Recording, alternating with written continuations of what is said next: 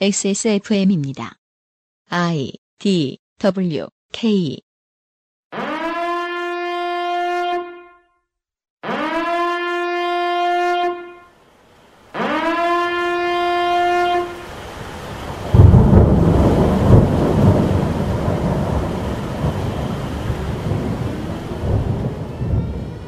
DIY 서바이벌 가이드북 거의 모든 재난으로부터 살아남는 법. 첫 시간은 일반적인 재난 준비에 대해 이야기할 것입니다.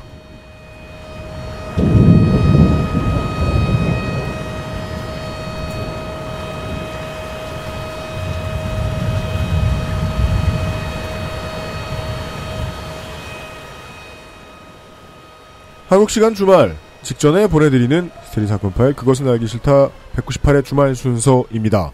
XSFM이 만들고 있습니다. 다른 어떤 회사도 개입되어 있지 않습니다. 많은 스폰서들이 계시지만 설마 그들이 만들겠습니까? 저희도 나름 언론인데요. XSFM의 책임 프로듀서 UMC입니다. 윤세민 기자가 제 왼쪽에 앉아 있고요. 네, 안녕하십니까. 윤세민입니다. 70 몇 년 만이죠? 지금 클리블랜드 인디언즈가 어, 월드 시리즈 우승에 도전하는 것이 어, 예. 꽤 됐습니다. 네, 어, 제가 알기로 48년이 마지막 우승인 것으로 알고 있습니다. 네. 한국이 해방되고 이제 찬탁반탁할 때였습니다. 그래서 지금 그 이번 주 한국 시간으로 수요일에 NBA 시즌 오프닝 개막전이 있었어요. 네. 그런데 클리블랜드 캐벌리어스가 창단 이후 최초로 우승을 했죠. 클리블랜드가 우승한 게 그게 뭐, 뭐 60년 만인가 뭐 50년 만인가 그렇다는데 네. 클리블랜드 시의 프랜차이즈 팀이 마지막으로 우승했던 팀이 브라운스라고 하고요 NFL에 음. 인디언즈는 더했죠 메이저리그 어, 찰리 신 선생이었죠 아마 그 영화에서도 볼 수 있듯이 클리블랜드 인디언즈는 이 LA 클리퍼스와 더불어서 이 미국 프로 프랜차이즈 중에 못하는 팀의 대명사였거든요 아, 네. 네. 답 없는 팀 그런 걸로 말할 것 같으면 상대편인 시카고 컵스도 마찬가지입니다 아, 시카고 컵스는 지금 한 세기가 넘게 우승을 못하고 있지요 우승에 대한 이야기를 하려면 역사를 이야기해야 되는 거네요. 그렇습니다. 여러분들이 이제 미국 사이트를 돌아다니시다 보면 어, 시카고 컵스의 우승을 향한 여정과 관련된 수많은 짤들을 만나보실 수 있습니다. 다들 이렇게 막 시지프스의 돌로 표현을 하고 있습니다. 음, 그리고 한국인들은 보통 이렇게 표현하죠. 순종 2년에 마지막 우승을 했던 시카고 컵스가 순실 4년에 우승에 도전하고 있다고요.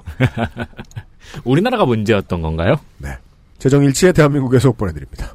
이세이 사건 파일 그것은 알기 싫다 198회 주말 순서 알려드렸던 대로 거의 모든 재난으로부터 살아남는 방법 오늘부터 본격적인 이야기를 들어갈 텐데요. 재난에 대한 어, 일반적인 준비가 나오는데 그러니까 오늘은 정말로 메모지와 펜을 준비하고, 네 네, 받아 기대하고 들으셔도 재밌을 겁니다. 음, 네. 왜냐하면 저는 한국 사람 지대 한국 아이시잖아요. 정말 생각 안 해본 문제들 투성입니다. 음, 음, 음. 오늘 가장 이제 귀 기울여 들으시는 분들은 아무래도 입장 차이가 있기 때문에 네. 부울경 그리고 전남 아래쪽 제주도 여기 사시는 분들이 열심히 들으실 거란 말이에요. 네, 네. 근데 그때 이제 뭐 부산 사는 사람들한테 얘기 좀 들어보고 저도 그 생각을 했거든요. 비축해둔 식량의 문제. 음, 네. 근데 이게 이제 그 문제를 한 번도 실제로 경험 안 해봤죠? 그러면 저희 같은 사람들이 비축해둔 식량, 식량의 재난 장시에 비축해둔 식량, 문제, 식량 문제를 생각하면 어 그냥 쇼핑으로 넘어가게 돼요. 그렇죠. 미군 식량 검색해가지고 오 진짜 맛있겠다고 그리고 오자마자 먹잖아요. 짱 맛있어. 두 번은 맛있는데 세 번은 못 먹어요. 왜냐면 소화가 되게 늦게 되거든요. 일부러 그렇게 만들었어요. 오자마자 먹고 블로그에 후기 올리고 다 까먹잖아요. 네. 진짜 살아남기 위해서 준비해야 할 것들을 들으실 겁니다. 아마도 한국에만 계속 계셨던 분들이면 상상도 못할 것들이 아닐까 싶습니다. 광고 듣고 시작하죠. 그것은 알기 싫다는 에버리온 TV, 용산에 가면 꼭 가보고 싶은 컴스테이션, 나의 마지막 지도 퍼펙트 25 전화 영어, 바른 선택 빠른 선택 1599 1599 대리운전, 관절 건강에 도움을 줄 수도 있는 무르핀, 김치가 생각날 땐 콕 집어 콕 김치에서 도와주고 있습니다. 예. XSFM입니다.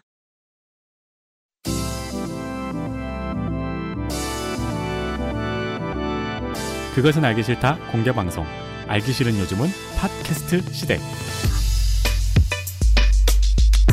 어색하네. 그죠? 우리가 이불 안을 너무 좋아해서 공개 방송 같은 거는 생각하니까 좀 어색한지도 몰라요. 밖에서 사람을 좀 만날 때가 됐죠. 맞습니다. 11월 13일 오후 3시 서울시 송파구 오금로 195번지 DNG홀에서 여러분을 만나겠습니다.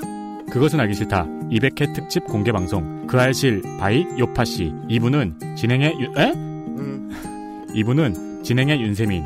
옆에 유승균 개건 기자가 앉아 있을 것입니다. 그다지 전문적이지 않은 전문가들에게 세상살이의 어려움을 들려주세요. 소개된 분들께 그리고 찾아와 주신 분들께 선물을 준비하고 있습니다. 액세스몰에서 예매할 수 있습니다.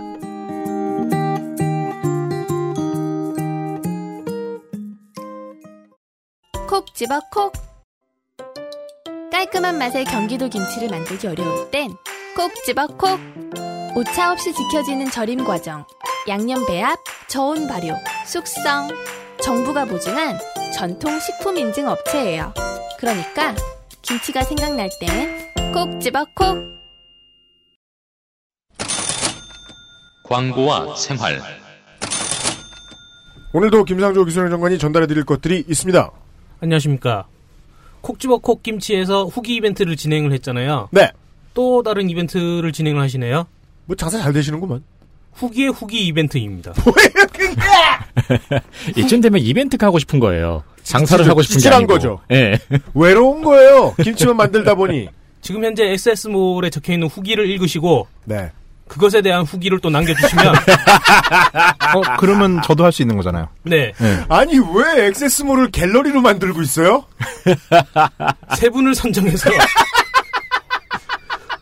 포기 김치랑 열무 김치 맛보기 세트를 드린다고 하네요. 뭐야 이게 아니 메타크리틱을 가지고 김치를 주는 행사는 전 살다 처음 봐요. 그러니까 김치는 안 먹고 후기만 읽고 느낀 점을 적으면 되는 거잖아요. 아니 그러니까 김치를 못 드셔 보셨던 분들을 위한 이벤트인 거죠. 저요, 저요, 저요, 저요. 아 니면- 올리세요 가서. 아니면 저요, 저요. 인터넷으로 음식물을 사기가 좀 꺼려지시는 분들 있잖아요. 네. 그런 분들을 위한 이벤트라고 하는데요. 근데 이런 류의 이벤트를 할 거면 그냥 그 광화문 대로에서 김치 그냥 나눠주는 게 더 효과가 좋지 않을까 싶기도 하고. 저도 부정적입니다. 너무 많잖아요, 근데 그거. 네. 대체 이 행사 어디에서 의미를 찾을 수 있을지. 그리고 제가 지금 요새 고양이를 키우고 있잖아요. 아 네. 고양이 같은 경우에는 사료에 대한 기호성이 되게 확고해요. 아 그래요? 아, 그쵸. 예. 음. 그래서 그 사료 회사마다 네. 샘플을 신청할 수 있는 칸이 있거든요. 아, 네. 그래서 한 배송비 정도만 주, 주면은 1회 분량의 소포장을 해서 음. 이렇게 나눠주는 그런 곳이 있어요. 네. 네. 차라리 그런 식으로 진행하는 게 아까 그러니까 지금 김치를 배송하는 게 문제가 아니고 이분은 이분들은 뭐라도 말을 좀 해줘. 아, 그러니까 김상조의 요지는 이거예요. 그러니까 광고주가 하라니까 하긴 하겠는데 생각 좀 잘해서 주문해 주시면 안 되겠느냐? 하여튼 많은 분들의 참여 부탁드리겠습니다. 지난번과 마찬가지로 이응 이응 두 글자만 올려도 랜덤입니다. 참가됩니다. 아, 글 보고 뽑는 게 아니에요? 네, 내용은 상관없어요. 아, 그래요? 네. 음, 그뭐 약간 한 그런, 네이버 다섯 페이지 쓰시려 이제 그랬구만. 아이디 만들고 막. 약간 그런 것. 같아요. 트위터 타임라인 계속 올리는데 너무 업데이트가 안 돼서 심심한 거야. 어, 그래서 새로운 사람들을 찾아가지고 팔로잉하는 과정 같아요. 어, 그래서. 나 개인적으로 그 집김치 궁금하거든요. 그러니까 그 해봐야겠다. 김치가 자아를 형성하는 중인 거죠. 네. 뭐 참여하시든가요, 청취자 여러분. 네. 그렇고요. 그리고 네. 저희 방송을 들어주시는 청취자분들 중에서 네. 너무 저희를 좋아하셔서 저희의 사생활까지 궁금해하시는 네. 그런 청취자분들이 계시잖아요. 종종 차단하는데. 아니 그런 식으로 안안 좋은 쪽으로 말고. 네. 그럼요. 어, 그런 분들에게 저희가 어쩌다가 한 번씩 겪게 되는 그런 감정에 대해서 음. 한번 공유를 해볼까 하는 뭡니까? 그런 시간을 마련했거든요. 네. 저희가 한 보름이나 3주에 한 번 정도 음. 토요일 11시 5분에 되게 큰 환희를 맛보거나 음. 아니면 절망감을 맛보잖아요.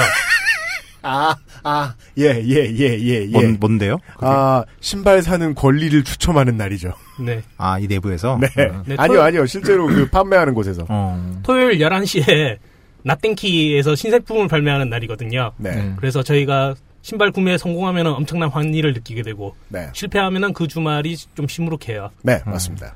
그 감정을 네. 이번 주 토요일 네.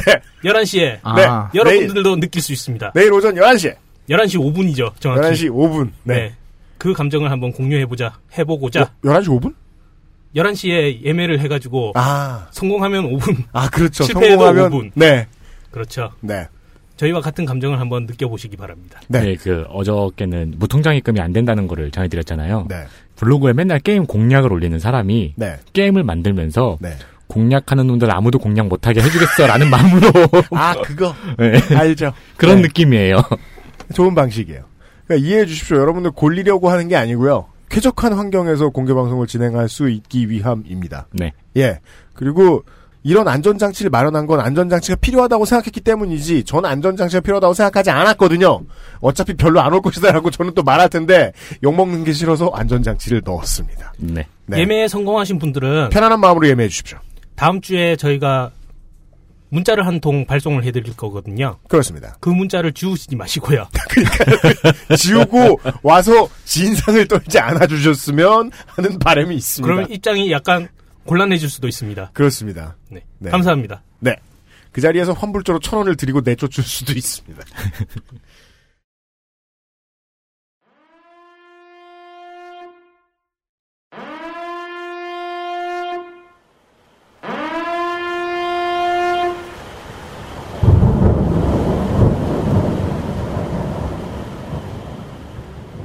DIY 서바이벌 가이드북.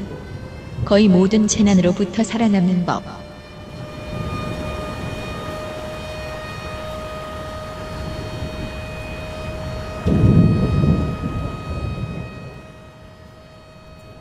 자신의 인생 경험을 가지고 이 코너에 참견해 주시러 나타나신 아, 격오지 환타님을 모셨습니다. 예, 안녕하십니까. 격오지를 많이 다녀보셨고요. 뭐 좋은 나라를 가본 적이 없죠. 오키나와랑 홍콩 빼고. 그래서 그 젊으셨을 때 사진 보죠? 다른 사람이요. 그래요? 저렇게 안 생겼어요. 저렇게. 고, 고와요. 고운 청년이었어요. 네. 많은 예, 재난과 관련된 경험을 쌓다 보니까 저렇게 되었다. 음. 라고 설명하겠습니다. 왜 수달도 뭐, 미국에 있는 수달이랑 우리나라 수달이랑 되게 생김새가 틀린 거 아세요? 아, 네, 그렇겠죠? 네. 예. 그게 미국에 있는 수달은 되게 싸납게 생겼어요. 네, 아. 천적들이 많아가지고. 한국 사람 귀여워요? 네네. 되게 숭숭숭숭하게 생겼는데. 버러버러같이 생겼어요. 약간 그런 진화의 형태가 아닌가. 저는 싸나운가요, 순한가요? 어디서든 잘 살 것 같아요. 아 예. 이게 그게 중요한 지적인 게 제가 요즘 허건날 말하는 영화 이디어크라시의 중요한 전제가 그거예요. 두 가지 전제가 있어요. 하나 그 주인공이 냉동돼 있다가 네. 원래 1년만 냉동되기로 했는데 그걸 지휘한 군 지휘관이 그 비리 잘려요. 그래서 아무도 그 사람이 얼어 있다는 걸 몰라요. 네. 그래서 500년 갑니다. 네. 첫 번째 중요한 변수고 나머지 하나는 그 사람이 잠들어 있는 있던 500년 동안 인류가 무식해졌는데 인류가 무식해진 가장 큰 이유는 천적이 없기 때문이라고 지적해요. 음. 영화 내에서는. 네. 근데 생각해보면 있습니다. 저는 그걸 천재주변이라고 부르고 싶습니다. 음. 재난. 이 이야기를 도와주실 부끄러운 직함 재난 칼럼니스트 사무엘 성님입니다. 반갑습니다. 어제는 말이죠. 네팔 대지진 혹은 해외의 대재난을 바라보는 한국인들의 촌스러운 자화상. 그리고 한국인들은 어쩌다 이렇게 촌스러워졌는가. 한국인들은 한국 정부는 어, 얼만큼 안전 불감증인가에 음. 대한 이야기까지 했습니다. 네. 예의 바른 사무엘 성님이 지적 안 해주셨지만 그게 가장 잘 보이는 사례가 이번 권력 서열 3위 즉위식 할 때였죠. 음, 네, 그렇습니다. 눈 온 거 소방관님들을 불러다가 치우게 하고 네, 안전 문제를 생각하는 우리나라의 오늘 정도를 보여드렸습니다. 그렇습니다. 제가 주장하고 싶은 건 단 한 가지입니다. 누가 도와줄 사람이 없기 때문에 우리는 이 방송을 만들었다는 겁니다. 음. 그래서 여기까지 왔어요. 우리가 뭘 모르는지를 알아야겠죠, 이제. 그렇습니다. 재난 상황이 벌어졌을 때 국민들의 안전과 생명을 보호해야 되는 것이 설립 목적인 곳이 국민안전처죠. 국민안전처. 예, 근데 지난 시간에 말씀드렸다시피 이 조직의 상태가 사실 좀 메롱합니다. 예산도 그렇고 인원도 그렇고. 메롱메롱합니다. 그러다 보니까 각자도 생각해야 되는 거 아니냐며 어떻게 해야 되는 거냐며 분노하시는 분들이 지난 경주 지진 당시 굉장히 많으셨죠. 네. 그, 그 당시에 이제 가장 많이 공유됐던 것들이 각종 재난 대비법들이었고, 네, 네. 그리고 그, 부끄럽게도 이제 저희들, 환타님과 저의 공저가 또 몇 번 올라가기도 했었어요. 그렇습니다. 그런데 이 분들이 시스템에 대한 불신이 이제 하늘을 찔러서 막 이제 우주까지 날아가다 보니까 네. 네. 어디까지 준비를 해야 되는 것 자체를 사실은 좀 이제 많이 오버들 하시더라고요. 음, 그, 제가 느끼기엔 그렇네요. 우리가 뭘 모르고 있었는지, 아니, 그러니까 우리가 무언가를 모르고 있다는 걸 이제 알았다고 생각이 드네요. 아, 그거보다는 국가가 당연히 우리를 많이 보호해 줄 거라고 생각을 했는데 맹탕이었으면 이제 나온 거니까 음, 음. 좀 패닉에 빠진 거겠죠. 네. 그 맹탕은 주기적으로 경험하는 거 아닌가요? 근데 한국에 살다 보면 매우 그렇습니다. 아, 아무튼 뭐 그 그러다 보니까 이제 좀 심하게 가시는 분들 같은 경우에는 다큐멘터리 채널들 보시면은 그 Doomsday Preppers라고 나오는 경우들 있잖아요. 이제 지구 종말이 날 준비하시는 분들. 네. NGC 프로그램이죠. Doomsday Preppers. 보면 정말 재난 관련 업계를 위해 만들어진 프로그램 같다는 생각이 들죠. 그것도 덕들의 영역이더라고요. 그러니까 미국 내에서만 재난 관련 물건들 팔아가지고 내는 게 한국 돈으로 하면 4조 원에서 5조 원 정도라고 하는데 음, 보통 케이팝 시장을 그것의 절반 정도의 매출로 본단 말이에요. 네. 예, 괜찮은 창조 경제네요. 예. 음. 4조 5조어치로 봐요. 인구 3억짜리 나라에서. 그러니까 그게 보면은 뭐 대단하죠. 몇 년치 음식에다가 그렇죠. 각종 총기에다가 뭐 펜스부터 시작해가지고 어떻게 지하 캡슐 집도 있고 뭐 그러잖아요. 음, 뭐 그래 놓으니까는 이제 그 정도까지 준비해야 되는 거 아니냐 네. 이런 국내 생각들을 하더라고요. 국내에도 이거 동호회 분들 계시잖아요. 네, 취미가 있어요. 네, 네. 네. 근데 이게 기본적으로 좀 오버가 되는 게 한국 같은 경우에는 도시에 구- 어, 거주하시는 분들 같은 경우에 일단 그런 걸 파묻을 마당이 없어요. 그래서 제가 그 제일 많이 보는 프로그램들은 다 히스토리 채널 거거든요. 네. 그 왜 고물상 아저씨들 많이 나오잖아요. 음, 음, 네, 네. 고물들 사다가 이제 더, 더 이쁜 거 사다가 다른 데 팔고 이런 거 하시는 네. 분들 보면 이제 사는 곳이 있을 거 아니에요. 뭐 러스트벨트 근처에 노인들 사는 아무도 안 가는 그런 곳에 가요. 네. 그럼 거긴 땅이 너무 많아서 그 40년 동안 50년 동안 거기 살던 집주인이 지하실을 직접 파서 만들고 어. 예, 창고를 지가 짓고 막 그렇게 해서 물건들 쌓아놓잖아요. 그 환경에 맞는 프로그램이더라고. 음. 음. 생활 자체가 그렇게 가능하신 분들이기도 하죠. 그분들은. 음, 네, 그렇죠. 근데 뭐 한국은 일단 도시 생활이고 거의 대부분 다 도시 생활이고 어찌됐건 간에 이제 그 집단 거주 시설에서 살 수밖에 없는 상태인데 그런 시설들 자체를 다 가질 수가 없죠. 네, 그 한국 남자들이 가질 수 없는 로망 중에 하나잖아요. 그 차고에 이렇게 가라지. 공, 공구들 걸어놓고, 아. 네, 거기다 뭐차 조립하고 막 이러는 거. 하시는 분들도 꽤 계신데 보고 있으면 부럽고 끝이죠. 음, 늘 따라가지 못하니까. 네, 그런데 이게 그런 것들뿐만 아니라 이 국가 시스템들 자체에 대한 불만들이 사실은 이제 하늘을 치솟다 보니까 이제 발생들이 되는 거긴 하지만 아무리 스트레스 테스트를 심하게 받고 있는 상태라고 하더라도 국가 시스템이 그렇게 쉽게 무너지지는 않습니다. 음, 저도 늘 그런 생각해요. 저 같은 경우 이제 네팔에서 있었잖아요. 네, 네팔 정부 시스템 네팔 사람들 잘 안 믿거든요. 음. 그럼에도 아. 불구하고 그 시스템이 가동되기 시작했던 건 지진 발생 이후 3시간 정도 지나서부터는 좀 정상화 됐었었어요. 한국보다 훨씬 빠르잖아요. 그게 이제 좀 놀라웠죠, 저는. 음. 믿을 수가 없었던 일이었고. 그러니까 나라마다 잘하는 게 있어요. 그냥 저는 아침에 당장 어제 아침에 출근할 때요. 뭐 똑같은 길출로 출근하시는 여러분 그 강변북로 청담대교에서 한남대교 사이 구간에 지금 도로를 뜯고 다시 포장을 하고 있습니다. 어, 김포 방면으로요. 네, 그, 아, 일산 방면이죠. 일산 방면으로요. 근데 도로가 뜯겨져 있기 300m 전에 도로 공사 중 하고 계속 잘, 잘 보이는데 써붙여놔요. 네, 보면서 저는 그 생각을 해요. 어, 이거 왼쪽에 써 붙였으니까 잘 보이는구나. 오른쪽에 써 붙였으면 되게 귀찮을 뻔했네? 어, 예.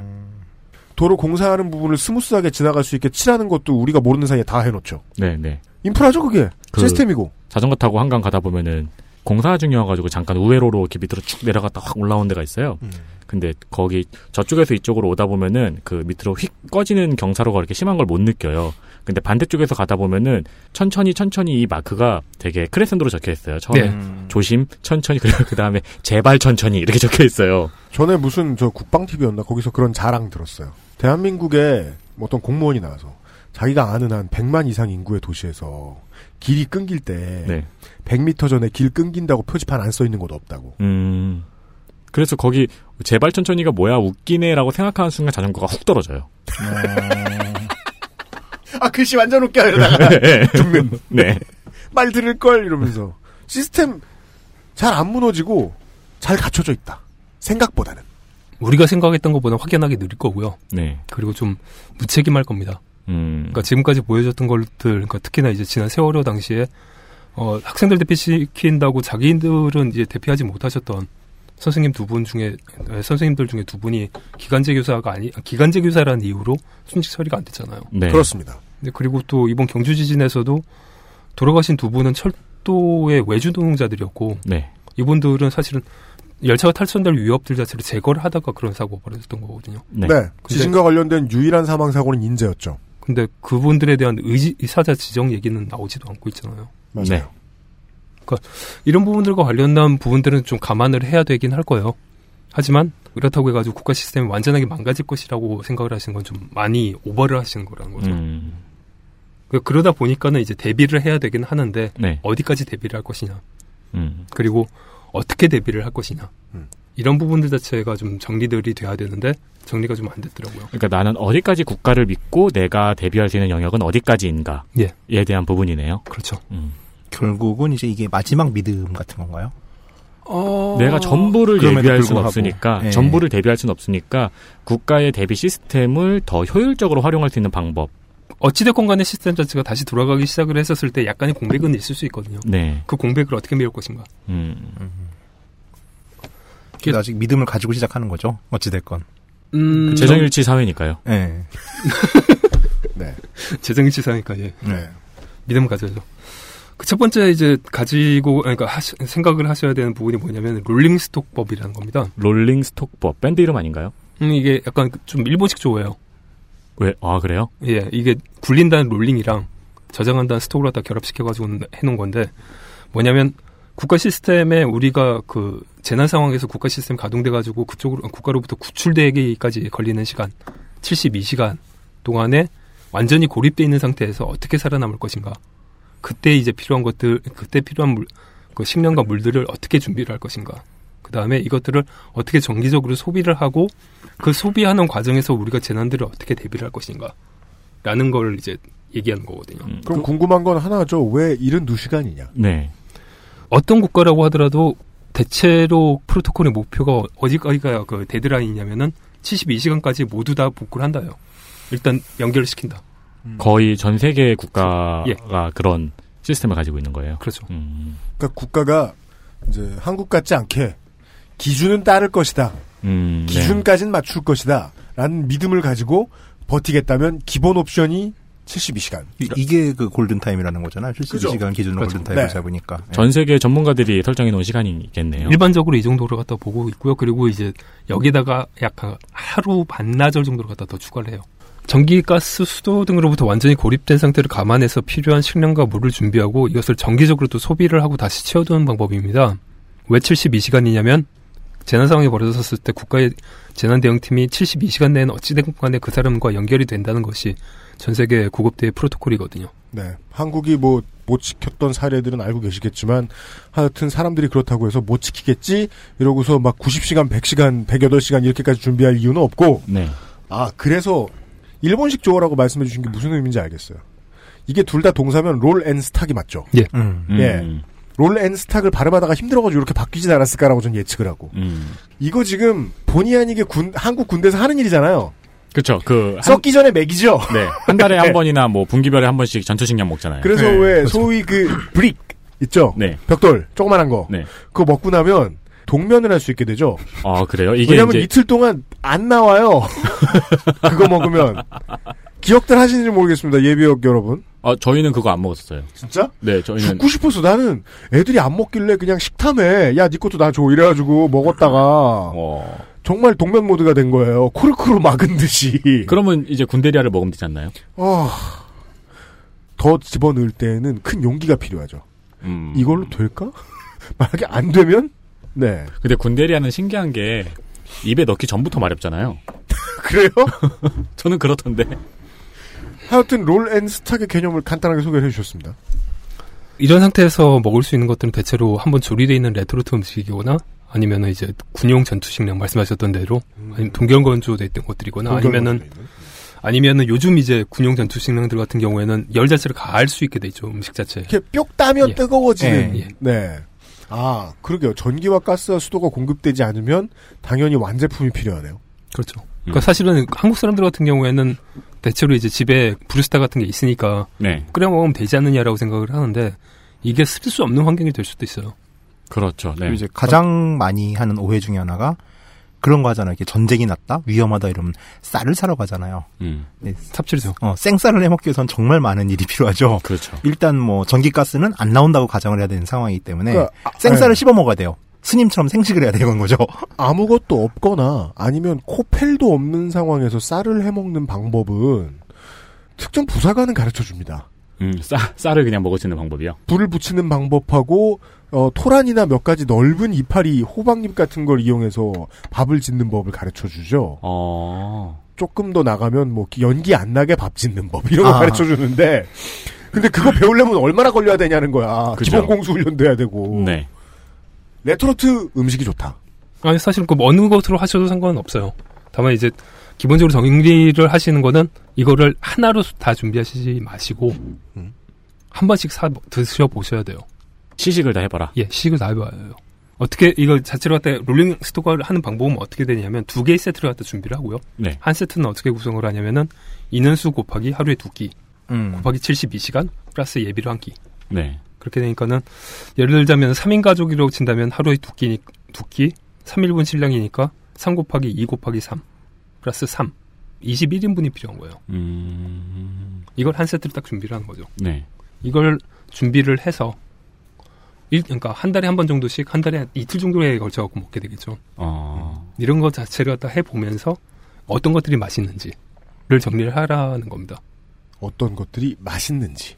그리고 어떤 것들 그러니까 기본적으로 비상신랑들은 고열량치이기 때문에 네. 열량과 관련된 부분에서 크게 생각을 안 하셔도 돼요. 어, 시판된 것들 자체는. 근데 어떤 것들이 맛있는지는 좀 생각을 해 보셔야 돼요. 음, 입에 맞는지. 추천 상품이 있나요? 아니, 여기 사람들의 입맛들이 다 다르기 때문에. 아니 그래도 저는 그런 상품을 만드는 주요 브랜드 어떤 레토르트, 상품이 있는지에 대한 소개는 있어야 될 것 같아요. 레토르트 식품이라고 한다면 3분 머시기라고 나온 것들이 대부분 다. 3분 땡땡. 예. 걔네들이고, 그 다음에 그, 가열장치 붙어 있는 군용 식량들 같은 경우에는 좀 비싸기는 하지만은, 그 인터넷 들어가 보시면은 군용 식량 쳐보시면 나오는 것들이 아, 많아요. 대단한 건 줄. 알았더니 그 3분 땡땡이 있군요. 네, 그러니까 이거는 이걸 모를 수가 있어요. 사람들이 들을 때 상품이 좀 필요하죠. 다만 이제 군용 제품들로 나오는 것들 아까 그 말씀하셨던 메- 아, 레이션 종류들 같은 경우에는 양이 좀 많아요. 네, 어. 맞아요. 먹을 수가 없어요. 아, 그러니까 지금 지금 말한 레이션이라는 건 진짜 레이션이지. 이를테면 군대의 추억이래 가지고 무슨 김치 볶음밥, 뭐 김치 비빔밥 이런 걸 파는 거는 제외된다는 얘기인가요? 그렇죠. 걔네들 네, 같은 경우는 그렇죠. 기본적으로 열로 처리가 될 수 있게 해놨거든요. 그렇죠. 예. 그러니까 그게 그 대신에 이제 좀 한 팩당 좀 비싸요. 5천 원 이상인가. 맞아요. 비싸더라고요. 아, 그렇게 알고 있어요. 그러니까 그런 것들을 좀 감안을 하셔서 입맛에 맞는 것들을 고르셔야 됩니다. 음, 왜 입맛에 맞는 걸 고르라고 하냐면 제가 네팔 지진 당시에 그 여진만 거의 한 400번 정도 갔어요. 네. 이런 상황이 되면은 맛있는 것들이 아니면은 어떤 위안들 자체를 갖다 좀 받기가 어려워요. 아, 재난 상황에 그 어마어마한 스트레스요. 그 네팔에서는 뭐 먹었어요? 그 장모님이 좀 손맛이 좋으셔. 아, 그 소, 길에다 쏙 걸어놓고서. 아, 예. 그러니까 대부분 이제 그 당, 단 것들 중심으로 해가지고는 조리를 해주시더라고요. 생각만큼 대단한 것들이 아니군요. 저는 막 미국 군용 식량 이런 것만 생각했는데. 그 뭐 참치캔 같은 경우도 그냥 따서 바로 먹을 수 있으니까. 음, 그러네요. 저 같은 경우는 이제 부끄러운 얘기지만 이제 그 천안함 가라앉고 연평도 포격할 때 정말 참치캔을 한 박스 사놨거든요. 어, 일단 저는 참치캔은 질리지 않고 먹을 수 있는 음식이기도 하고. 그 왜 Doomsday Preppers 말씀해 주셨잖아요. 그 프로그램 보면은 생존을 위해서 놓는 식량들 일반적으로 늘 볼 수 있는 거고 공통점은 다 캔이라는 것밖에 없어요. 음, 예. 미국 같은 경우는 사실 캔을 따서 끼니를 해결하는 경우들이 흔한데 네. 한국은 좀 그런 이제 캔 음식에 대한 약간 거부감 같은 게 있죠. 아직 그 아, 조리에 대한 집착이 그쵸. 좀 강하다 보니까. 캔을 따서 그걸로 조리를 하죠. 예, 그러니까 한국에는 기성 식품들 중에 그렇게 대응할 만한 상품들이 크게 많진 않아요. 제가 느끼기에도 저도 생각을 좀 해봤었는데 옛날에 음, 일단 레이션 종류는 말씀하신 대로 소화의 문제가 좀 크고 음, 그리고 캔 자체 음식들 같은 경우에도 그 뭐 탄수화물이나 저 섬유질 자체가 없으니까는 응가가 일단 안 나오죠. 어, 여- 말, 말씀하신 대로 여러 가지를 준비하는 게 좋겠네요. 그러니까 여러 개를 테스트를 해보고 자신들의 입맛에 맞는 것들을 또 고르는 게 제일 좋습니다. 그러니까 뭐내 입은 3분 4천 짜장이야. 나는 그냥 짜장이 좋아. 뭐 이러네. 근데 뭐 거기에 참치를 넣어서 먹으면 맛있잖아요. 그, 그거는 이제 알아서 하시는 그- 거고. 네. 아, 거. 네. 저도 이제 그 생각을 좀 했을 때 느끼는 게 막 오뚜기 제품으로 간다라면은 사실 카레나 음. 이제 이런 거는 밥이 있지 않으면 카레 자체를 먹을 수가 없어요. 그러면 그 자체로 끼니를 해결할 수 있는 건 함박스텍이나 미트볼류예요. 기존 상품 중에서는 네. 네. 그렇습니다. 여튼 그 중에 중요한 건 맛있어야 한다는 거다. 네. 살아 남았을 때도 맛있는 거 못 먹으면 우울해서 또 쉽게 죽을지도 모르니까. 음. 재난 상황에서 맛을 따지는 게 맞냐, 뭐 이런 얘기들 하실 분들이 아마 많으실 거예요. 네. 근데 제 경험도 그랬고요. 그리고 실제로 재난안전청 같은 경우에는 일상, 아, 그 어제도 말씀드렸지만은 일상 자체가 진행, 그러니까 그 유지가 될 수 있는 형태들이 돼야 된다라고 얘기를 해요.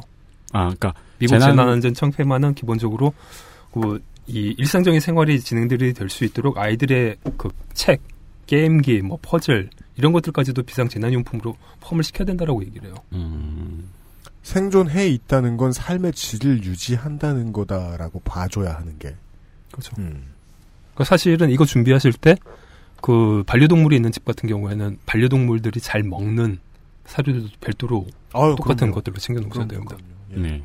물론 그 이 케이지 챙겨 놓으시고 왜냐면 네. 케이지 넣으실 시간은 없을 거예요. 대피하시는 동안 동안. 아. 하지만 그 밖에 나가 있을 동안은 사실은 케이지가 있어야지 애가 도망가지 않겠죠. 네, 네. 케이지까지 사실 픽을 해 놓으셔야 네. 되는 거고. 지진 아. 상황이 됐을 때 음. 반려동물들은 사람보다 빨리 패닉에 빠지고 현 상황을 이해하지 못하잖아요. 네. 그러니까 얘를 포획하는 문제가 되게 크겠다는 생각은 좀 들더라고요. 음. 반려동물 이동용 가방에다가 비상식량을 넣어놓고 반려동물을 챙겨 뛰어야 되겠군요. 그리고 참치가 정말 좋은 게 어지간한 반려동물과 사람이 같이 먹을 수 있어요. 하나의 품목을 가지고서 아, 걔 안 줘봤는데. 음. 아, 잘 먹어요. 되게 알겠습니다. 어. 모든 재난으로부터 대비하는 방법이란 책이 나오게 된 계기가 원래 이제 그 천안함 사태가 터지고 나서 네. 천안함이 침몰되고 등등의 이유가 있었을 때 제가 술자리에서 피난 백배 실기기라는 걸 만들자라고 이제 각 출판사 에디터들한테 술 먹으면서 드립을 쳤어요. 네.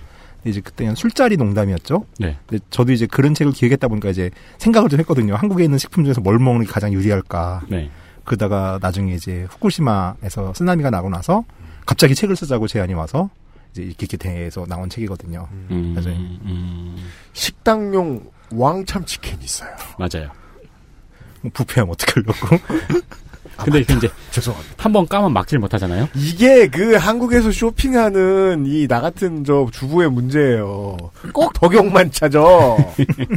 자, 이 FEMA는 미국 재난안전청 같은 경우에는 재난 상황에서 지켜져야 될 필수적인 원칙들 중에 하나로 얘기를 하는 게 뭐냐면 Functional Need Support Service가 돼야 된다라고 얘기를 해요. FNSS. FNSS. Functional Need Support Service. 가 돼야 된다. 그게 뭐냐면 정보 시스템이 가동돼야 되고 적절한 의료 기구와 물품들이 제공돼야 되고 도움을 필요로 하는 노약자들에 대한 보조들이 지원돼야 된다는 거죠. 재난 상황에서도. 재난 상황이라고 하더라도 삶을 위해 필요한 것들이 기본적으로 제공이 돼야 된다는 거고 이거는 왜 이러냐면은 사람들이 재난 상황에 닥치게 되면은 사실 멘탈부터 높거든요. 음. 근데 일상 자체가 유지가 된다라고 한다면 그 멘탈들이 유지가 돼요. 음. 네. 멘탈이 유지가 된다는 거는 좀 더 정확한 판단들을 내릴 수 있다는 근거가 그렇죠. 되고요. 그렇죠. 패닉들이 안 빠지게 되고 음. 우리가 공포 영화에서 보서는 헛소리 하는 사람들이 좀 줄어들 것이다. 음. 먼저 죽는 사람들. 그런 재난 상황들이 되면은 항상 유언비어가 제일 먼저 퍼져요. 네, 그렇습니다. 그리고 그 유언비어들은 적어도 일부의 탓을 좀 포함하고 있거든요. 그 조선일보 기자가 얼마나 나쁜 사람이었는지 나오는 거예요. 그러니까요. 그런 철딱서니가 없어요. 하여튼 이렇게 먹는 날들을 또 지정을 하는 게 중요한 게 뭐냐면 이 날에 어떤 재난 상황에서 우리가 어떻게 행동들을 할지 그런 것들을 갖다 가족 간에 이제 협의를 해보는 그런 날로 정하는 게 좋거든요. 음. 그러니까 비축되어 있는 식량을 먹으면서 재난 상황에서 어떻게 할 것이냐. 그러니까 예를 들자면은 나가야 되는 상황과 집 네. 안에 있어야 되는 상황들이 있거든요. 네. 그러니까 그런 구분들을 어떻게 할 것이냐. 음. 제한된 정보들밖에 없는 상태에서 어떤 것들을 유의미한 부분들로 놓고는 어떤 것들에 따라서 갈 것이냐. 네. 사실은 이게 저희 책에 써져 있는 부분들이 액션 플랜과 관련된 부분들이 제한된 정보들을 어떻게 이해할 것이냐가 좀 집중들을 많이 했어요. 네. 왜냐하면 재난 상황이 되면은 어떤 종합적인 판단들을 하기가 굉장히 어려워요. 뭐 SNS 같은 경우가 작동이 될 거라고 생각을 하지만 작동 안 됩니다. 음. 그러니까 한국 같은 경우도 지난 경주 때 제일 먼저 나가버렸던 거는 카톡이었잖아요. 네, 맞습니다. 인터넷 같은 경우가 사실 제일 먼저 나가게 되기 때문에 네. 아주 제한된 정보들만 가지고 사실 판단들 본인들이 판단을 해야 되거든요. 네, 인터넷은 사실 12월 31일에도 나가죠. 서울 같은 경우에는 두 군데의 안전체험관을 운영을 하고 있어요. 광진구, 안전체험관, 광진구하고 보라매하고 동작구, 신대방동. 신대방동. 두 군데에 하고 있는데 여기 그 다른 지자체들에서도 이런 비슷한 시설들이 굉장히 많습니다. 음. 여기 가보시면은 어떤 상황에 대해서 어떻게 대- 아, 대응들을 할 것이냐를 갖다가 이 정말 말 그대로 프로페셔널들이 가르쳐요. 음. 어. 그런 데가 있군요. 예. 음. 광나루 오면 어린이 대공원 있는 데 아니에요. 어린이 대공원 어차피 날씨 좋은 때 가보셔야 저 해례 지옥이고 네. 그런데 아이들 데리고 가시는 것도 좋을 것 같은데. 그리고 재미도 있어요 어느 정도. 물론 뭐 아, 그런데 않아요. 데리고 가보신 네. 아이들 어머님 아버님들은 거기도 해례 지옥이다. 라고 말하실지 모르겠지만 인기가 많아서 만약에 그렇지 않다면 가보시는 것도. 특히 아이가 있는 집은 이런 훈련이 반드시 필요로 하겠네요. 그리고 각 집안에 사정이 있을 거 아니에요. 뭐 그렇죠. 맞벌이 집안 같은 경우에는 아이만 집에 있는 경우에 어떻게 할지를 음. 미리 아이들한테 얘기해 줄 수도 있을 것이고 그래서 이런 훈련 그리고 이런 공부들이 특히 더 필요하겠네요. 그러니까 사실은 이게 그 민방위 훈련들 자체가 사실은 이런 형태들로 진행들이 되어 와야 그 개발들이 되어 오다가 지난 10년간 이제 그 안보 교육만 하는 형태들로 되면서 음. 이게 좀 붕, 맞아요, 붕 맞아요, 떴죠. 맞아요. 그때는 막 저 피임약 쓰는 적절한 시기 이런 것도 가르쳤는데. 그러면 그냥 자가 민방위 훈련을 가정에서 하는 날을 민방위 훈련 날로 잡으면 되겠네요. 그러니까 롤링 스토퍼 날씨 상 기억하기 쉬우니까. 밥 먹는 날. 네, 밥 먹는 날이 밥 먹는 날이. 엥 하면은 그날 저녁은 이제 그거 그날 롱스톱을 그날 하루 드세요. 하루 네. 하루 풀로. 땡파게티 하지 마시고. 아, 예. 그, 네. rolling stock과 계속해서 살아남는데 필요한 것이 삶의 질적인 부분에 대한 support 라는 것을 들었습니다. 그게 첫 번째 얘기였던 것 같습니다. 네. 네. 예, 사실 또 이게 더 한 가지 또 이제 얘기가 돼야 되는 거는 어제 말씀드렸지만은 스위스 치즈 이론에서 제일 중요한 거는 안전과 관련된 문화들 자체를 갖다 구축을 하는 거라고 말씀드렸잖아요. 음. 음. 네. 이게 사실 그거의 가장 핵심적인 부분들이거든요. 아 이런 것들이 문화로 자리 잡아야 된다는. 예, 매번 이제 정기적으로 하게 되니까 아, 사람들은 이걸 하면서 고민을 할 시간을 얻는군요. 우리 집에 이런 일이 생겼을 때는 무엇 하고 상상해볼. 그걸 직접 한번 가볼 어... 그런 것들을 갖다 해보면은 사실은 패닉이 안 오죠. 해봤으니까. 아, 이게 정부가 손 놓고 있으니까 우리가 준비해야 되는 그런 수준이 아니네요. 그러네요. 네. 정부가 손 안 놓고 열심히 하고 있으면 우리는 이걸 체험해 보게 돼 있어야 되는 거네요. 그러네요. 음. 그게 참 보면은 다 맥락이 없어진 문제인 것 같아요. 우리 교과서 주입식 교육이라는 교과서도 그렇고 훈련도 그렇고 맥락이 전혀 없잖아요. 네. 갑자기 엥 국민 여러분 여기는 민방위 재난 복무단 하면서 그냥 강제로 우리는 늘 했잖아요. 네 네. 그러니까 이걸 왜 해야 되는지도 우리는 사실 모르는 거죠. 그게 끌려다니면서 하긴 했는데 이제 차들이 멈춰 필요는 있잖아요. 한 건데. 어. 그래서 길가 옆에 이제 서 있는 아저씨들 차를 세워놓고 담배 피는 표정 있죠. 저는 그게 뭔지 몰랐거든요. 근데 재작년인가 작년에 민방위 훈련 해보면서 길에 세워놓고 담배 피는데 아저씨들 표정 보면서 아 이 기분이구나. 아무것도 남지 않는데 이 피곤함, 어. 나른함과. 그러니까 사실 우리가 받았던 정규 교육도 어. 되게 필요한 교양을 많이 가르쳐주긴 했어요. 네. 이를테면 초등학교 4학년 탐구 생활을 보면은 번개가 치고 나서 몇 분 있다 소리가 나면은 그러니까 아, 거리. 그 음속의 거리를 재는 법이 초등학교 4학년 탐구 생활에 나왔거든요 저희 때는. 네. 근데 뭐 그런 거 다 기억을 못하니까 모르는 거잖아요. 그러니까 이제 그 선생님 복불복이 왜 필요한지만 알려줬으면. 선생님 복불복이 되게 심해요. 음. 네. 아니 탐구 생활은 혼자 하는 거잖아요. 그런가요? 아, 탐구 생활 문화 모르나? 아, 방학. 때 해주는 책. 압니다. 그래. 방학 숙제들까지 하고 그래. 인생 할 게 얼마나 많은데. 하여튼 첫 번째 이야기도 기본 교양의 중요한 전제였습니다. 광고를 듣고 그 다음 이야기를 좀 들어보죠. XSFM입니다.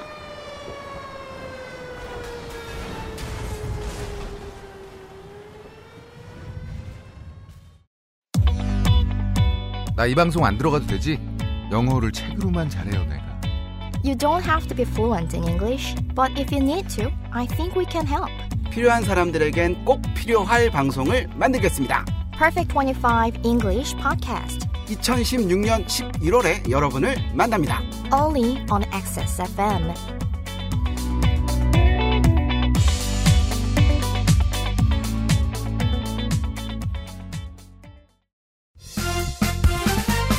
바른 선택, 바른 선택.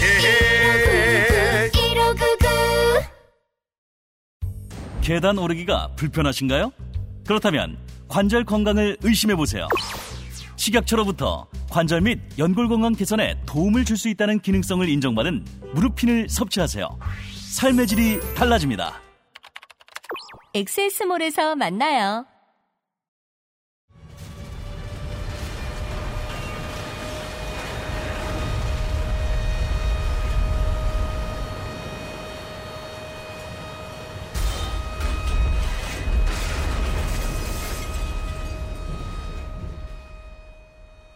그리고 이런 류의 상상력은 되게 사람을 미니멀하게 사는 데에도 큰 도움을 줄 것 같아요. 어떤 아. 가족들이 모여서 회의를 해요. 아, 아니 나는 무르핀이 너무 맛있다. 난 이걸 꼭 챙겨야겠다. 재난 시기에. 나 계단 못 내려간다. 그러니까 모두가 그걸 이제 저 저 저 기에 붙여가지고 비토를 안 내죠? 그러면은 재난 때 챙겨야 될 것이 모든 것이 될 수 있잖아요. 음, 그렇게는 하지 않을 거 아닙니까? 그러네, 그러네요. 네. 예, 여튼 기본 교양. 들고 나가야 되니까. 그거를 가족, 아 들고 나가야 된다. 예, 예. 가족들이 모여 앉아가지고 같이 회의를 하고, 아이가 장난감을 하나만 가져가야 되는 이유를 설명해주고, 이 여행자들이 꽤 도움이 되겠, 삶에 유리한 경험인 것 같은데요. 짐을 싸봤잖아. 음. 응. 맞아요. 못 먹고 못 사는 이제 총각들은 해외도 국내도 여행하지 않잖아요. 네, 그래서 제가 이제 열심히 지금 장가 들고 나서 여행을 막 다닌단 말이에요. 네. 다니면 다닐수록 짐 싸는 실력이 는다는 걸 느껴요. 음, 두 번째 이야기는 뭡니까? 음, 구급약통입니다. 이게 그 first aid kit. First aid kit 같은 경우는 보통 그 그냥 돼 있는 걸 사죠. 네, 아, 그렇죠. 그렇죠. 예. 완제품. 완제품 사요. 예. 예. 근데 이게 대부분 안에 내용물들을 확인을 안 하는데 그 약들 같은 경우에 이 바르는 연고들이나 먹는 약품들 같은 경우에 유효 기간이 있거든요. 아, 네. 그 유효 기간 넘어서까지 가지고 있는 경우들이 굉장히 많아요. 많죠. 음. 베이기 전에 안 열어보잖아요, 그거는. 맞아요. 그래서 외상 입었을 때 까졌을 때 바르는 약 이런 거 사놓고 나면 주부의 입장에서 억울합니다. 두 번 이상 안 까질 텐데 이거 유통기한 동안 팍팍 발라야 되나? 집에 있는 약통 안에 있는 약은 약간 콩자방 같잖아요. 언제부터 있었는지 모르겠잖아요. 아, 정리들을 할 때 여러 집에서 사실은 같이 만들어 가지고 하는 것들이 사서 그다음에 이걸 나누는 형태들로 가는 게 제일 좋긴 해요. 아, 소분. 붕대 부- 종류들이 필요하고 네, 그다음에 그 응급처치에 사용하는 도구들이 필요하고요. 네. 이런 건 아, 사실은 뭐 똑같이 필요한데 네. 그다음에 몇 먹는 가지가 약 나와 있습니다. 먹는 지금 약과 이제 소독약 이런 것들 같은 경우에는 수분하는 게 사실은 말이 좀 되거든요. 음. 열거해 주셨습니다. 압박붕대, 삼각건, 탈지면, 거즈, 화상거즈. 청취자 여러분, 거즈란 어, 약국에서 가제라고 팔고 있는 음. 그것입니다. 가재 선수건. 가아제. 반창고, 일회용 반창고 세트, 붕대 고정 핀.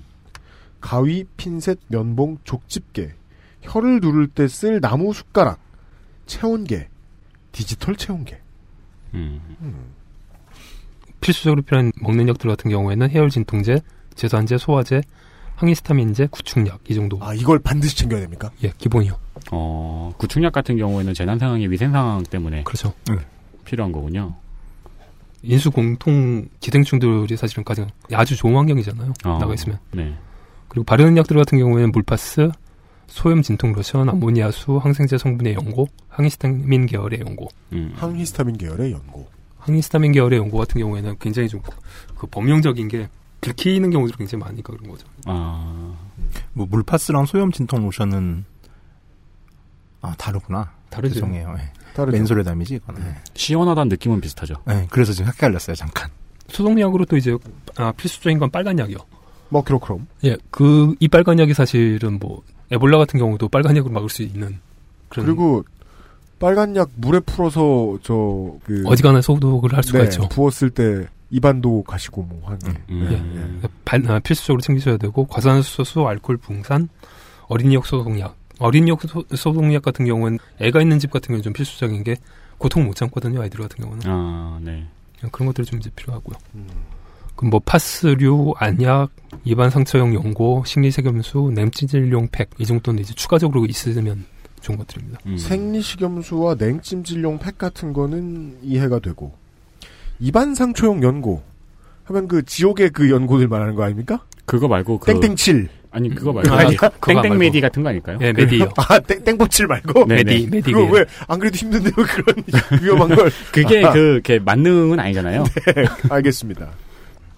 그러게요. 이게 그냥 마트에서 first aid kit 같이 이렇게 돼 있는 거 샀을 때 이것들의 반의 반도 들어가 있지 않은 걸 봤던 기억이 납니다. 그 대부분 제일 싼 걸 사니까 또 그, 그죠? 그, 예, 그리고 또 실하고 바늘은 있는데 우리가 그걸 가지고 잘 꼬맬 수 있을지도 모르겠고. 그리고 또 중요한 거는 이 유효기간들을 출력을 해 놓으셔야 돼요. first aid 아. kit에다가. 아, 음. 아 그런 방법이 있군요. 예. 그래 놓고 나서 유효 기간이 지난 것들 같은 경우는 그때그때 갈아줘야죠. 음. 이것도 사실은 그 rolling stock 법상 이 음식 먹는 날에 비상용 음식 먹는 아. 날에 한 번씩 이제 체크를 해보시면 음. 약 바르는 날. 약, 약 버리는 쓰는지. 날로 해두죠. 예, 약 버리는 아. 날. 아. 요즘 아이폰의 알람으로 이용기간 보고 그건 사실 별로 안 좋아요. 그래요? 예, 왜냐면 그 전화기 같은 경우에는 너무 많은 기능들이 들어가 있는데 네. 이 재난 상황 같은 경우에는 아니 재난 상황 말고 민방위 훈련용. 아니 근데 재난 상황에 그런 걸 안 쓰는 훈련들을 한 게 사실 제일 그건. 맞죠. 아. 그건 맞죠. 앞으로 쭉 나와야 될 중요한 전제가 나왔군요. 스마트폰 믿지 마라. 스마트폰을 쓸 수가 없거든요. 네. 통신이 돼야 쓸 수 있는 음. 아이니까. 그 다시 반복드리지만은 경주 때 제일 먼저 나온 거는 카톡이었어요. 네. 데이터 overflow 때문에.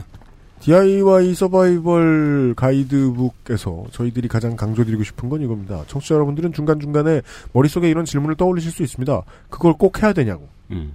저희의 답변은 이건 것 같습니다. 마음대로 하시라. 그렇죠. 저희는 알려드려야 하겠기에 알려드릴 따름입니다. 네. 이걸 들으시면서 생각을 해보시면 됩니다. 아무튼 제대로 된 구급약통이 필요하고 소개해드린 것과 같은 것들이 들어가 있어야 하며 이것도 정기적으로 갈아주어야 한다는 이야기였습니다. 그 다음은 뭐죠? 그 다음은 그 기본적인 구급법들을 알고 계셔야 돼요. 이거 어디서 가르치냐면은 소방서에서 가르쳐 줍니다. 근데 물론 이제 개개인이 찾아가가지고 할 경우에는 잘 안 가르쳐 주고요. 네. 한 다섯 가구에서 열 가구 정도가 모여서 날짜 정해서 그 지역 소방 관할 소방서에 얘기를 하면은 기본적으로 가르치는 게 CPR, 그다음에 음. 하임리법 뭐 이런 것들을 가르쳐 줍니다. 음. 하임리법 같은 경우에는 애가 생긴 집들 같은 경우도 사실 아빠가 준비해 볼 만한 게 네. 이물질이 들어갔을 때 그게 나오게 만드는 훈련법이거든요. 그 구조법이거든요. 네, 네. 아이들 같은 경우에는 기본적으로 막 주워 먹잖아요. 막. 그렇죠. 네. 그런 것들이 발생들이 됐었을 때 구급차 오기 전까지 조치를 할 수가 있으니까 꼭 배워두시는 게 좋습니다. 근데 이것 반드시 더미로 해봐야 됩니다. 사람, 사람을 하지 말고 아. 그 말씀이죠. 사람으로 할 수도 없고요. 네. 사람으로 할 수도 아니, 없고. 왜냐하면 그 이론으로 배우면 안 된다는 거예요. 심피해가 소생되어야 할 사람을 데리고 해야 아니, 그러니까 여기서 지금 하신 말씀은 사람으로 하란 소리가 아니고 이론으로만 배우지 말라고 더리, 더미로 더미로 해라. 네, 실습을 해보라고. 제가 제가 궁금한 건 이거죠. 지금부터 내가 그 심폐소생을 한번 시험해 보겠다. 네. 하고 이 사람 패. 전기를 쿡 찌르게 그럴 수는 없으니까. 더미 같은 것도 있으면 좋다. 네. dummy가 있어요. 소방서에 dummy들을 가지고 있어요. 아, 이 저 하임리법 훈련용 더미. 예, CPR법이랑 용 더미. 그 dummy들이 있으니까 그것들을 가지고 이제 직접 해보면 어느 정도를 눌러야 되는지를 알거든요. 음. 그 토르소의 중요한 기능은 pressure가 어느 정도 들어가야 되는지가 딱 측정이 되어 있는 그렇죠. 거군요. 그거 하고 뭐 얼마 어, 떤 속도들로 어떻게 해야 되는지 음. 이런 것들을 직접 배워보셔야지 이론으로 이제 배워가지고 있을 때는 전혀 어떻게 될지 감도 안 와요. 어. 아. 아직 다 예비군이 민방위 아니죠? 민방위 하면 이거 배워요. 저는- 쓸모 있어요, 진짜. 저 지금 올해 첫 민방인데 아직 안 나가봤거든요. 아, 그래요? 저도- 왜냐면 저 종북 타령만 할까봐.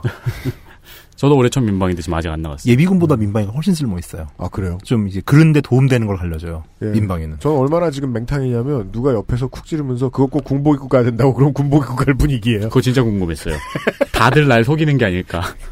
난 믿을 준비가 돼 있거든. 저 작년에 민방위 가니까 탈북하신 분이 나오셔가지고 어떤 루트를 타야지 더 싸게 탈북하는가 그런 거 알려주던데. 왜 그러니까 안보관면을 해. 아, 그게 또 요즘 또 민방위가 망가졌구나, 민방위도. 저 때는 그러니까. 그런 거 많이 가르쳤어요. CPR 가르쳐주고 그랬어요, 저희 때. 근데 저는 예비군 때도 CPR 배웠었어요. 아, 그래요? 네. 음, 음. 배운다기보다는 이제 조교가 나와서 봤죠. 선배님 해주십시오 이렇게 하면은 나가서 이렇게 툭툭 치고 오는 건데 CPR과 하임리법에 대해서 서mel성님이 지적하시는 부분은요. 반드시 배워두렵니다. 실습으로. 이론으로 배우시면 안 됩니다. 이건. 손으로 익혀 어, 있어야 돼요. 음. 그리고 마지막으로 이 모든 것들을 과 함께 그 다른 것들을 이제 포함해 가지고 하나의 가방으로 만들어야 되는 거죠. 아, 짐을 꾸려야 된다. 예. 그럼 먹이와 약, 그리고 먹이와 약, 롤링스톱에 따라서 정리된 식품과 물 세트, 그 다음에 이제 응급약, 거기 이제 추가로 들어가야 되는 게 돌려가지고 충전시키는 라디오 네네. 아시죠? 네. 그거 아니면 배터리 찰떡식 라디오가 네. 제일 필요합니다. 왜냐하면 자가 충전 방식의 배터리가 있으면 좋다. 음. 이 라디오가 제일 필요한 게 뭐냐면 전체적인 상황들은 라디오로밖에 사실 알 수 있는 방법이 없어요. 네 네. 제일 먼저 나가는 것들 중에 하나가 이 스마트폰이거든요. 네. 이건 모든 재난에 다 같아요. 그러니까 재난도 그렇고 전쟁도 그렇고 모든 스마트폰은 상황에서 트랜지스터가 있어야 돼요. 어. 전체적인 상황들 자체를 갖다 들어줄 수 있어야 되고요. 그 다음에 밤에 움직이기가 굉장히 힘들잖아요. 그래서 프레시가 있어야 되고 네. 충분한 배터리들도 물론 가지고 있어야 되고 그 프레시용 네. 인원에 맞춰가지고 호루라기를 가지고 있어야 됩니다. 음, 이거는 구급 요청 시에 예, 1인당 하나. 예, 1인당 하나 가지고 그 바로 이제 배분들을 해주셔야 돼요. 음, 상황 때. 그다음에 이제 물티슈, 쓰레기 봉지, 쓰레기 봉지, 그다음에 뭐 휴지, 생리대 같은 그 개인 위생용품, 그다음에 최대한 상세한 지도가 있어야 돼요. 아 정말 스마트폰 하나 없으니까 난리도 아니네요. 진짜요. 부피가 엄청 늘어나죠. 어 아니 내 위치가 표시되지 않는 지도를 어떻게 보죠? 그죠. 요새 지도사들 다 망하잖아요. 네. 네. 아, 심각하구나. 지도로밖에는 사실 얘기를 안 할 거거든요. 어디로 모여라, 어디로 모여라. 어, 떤 일가 돼 같으면 어디로 와라. 이런 형태들로밖에 방송 못 한단 말이에요. 그러니까 한 10년 전쯤에만 운전을 하셨어도 이제 모두가 도로교통 척척 박사라는 책을 가지고 있잖아요. 음, 맞아요. 그리고 버리지 않았으면 그 책은 어딘가 먼지가 쌓여서 있을 거예요. 그 책을 챙겨 놓으시면 되는 거죠. 근데 아버지가 그때 마지막 책 폐차할 때 다 버리셨고 제 차에는 없죠. 요즘 요즘 자동차 딜러가 지도 끼워주면 고객한테 맞을 거려. 아, 어이 필요하겠네 진짜로. 내 위치도 안 나오는 지도가. 그리고 담요 필요하고요. 네. 침낭 역시 필요하고 브루스타 세트가 음. 기본적으로 필요합니다. 여기 이제 더 추가되어야 되는 것들이 아이들이 있을 경우에는 72시간 동안 쓸 수 있는 기저귀가 있어야 될 거고요. 네. 사흘 치 기저기. 예. 그 다음에 애완동물이 있는 경우들 같은 경우에 사료와 밥그릇, 그 다음에 케이지. 네. 그 다음에 72시간 동안 사용할 수 있는 소액권, 5천원짜리 이하. 음.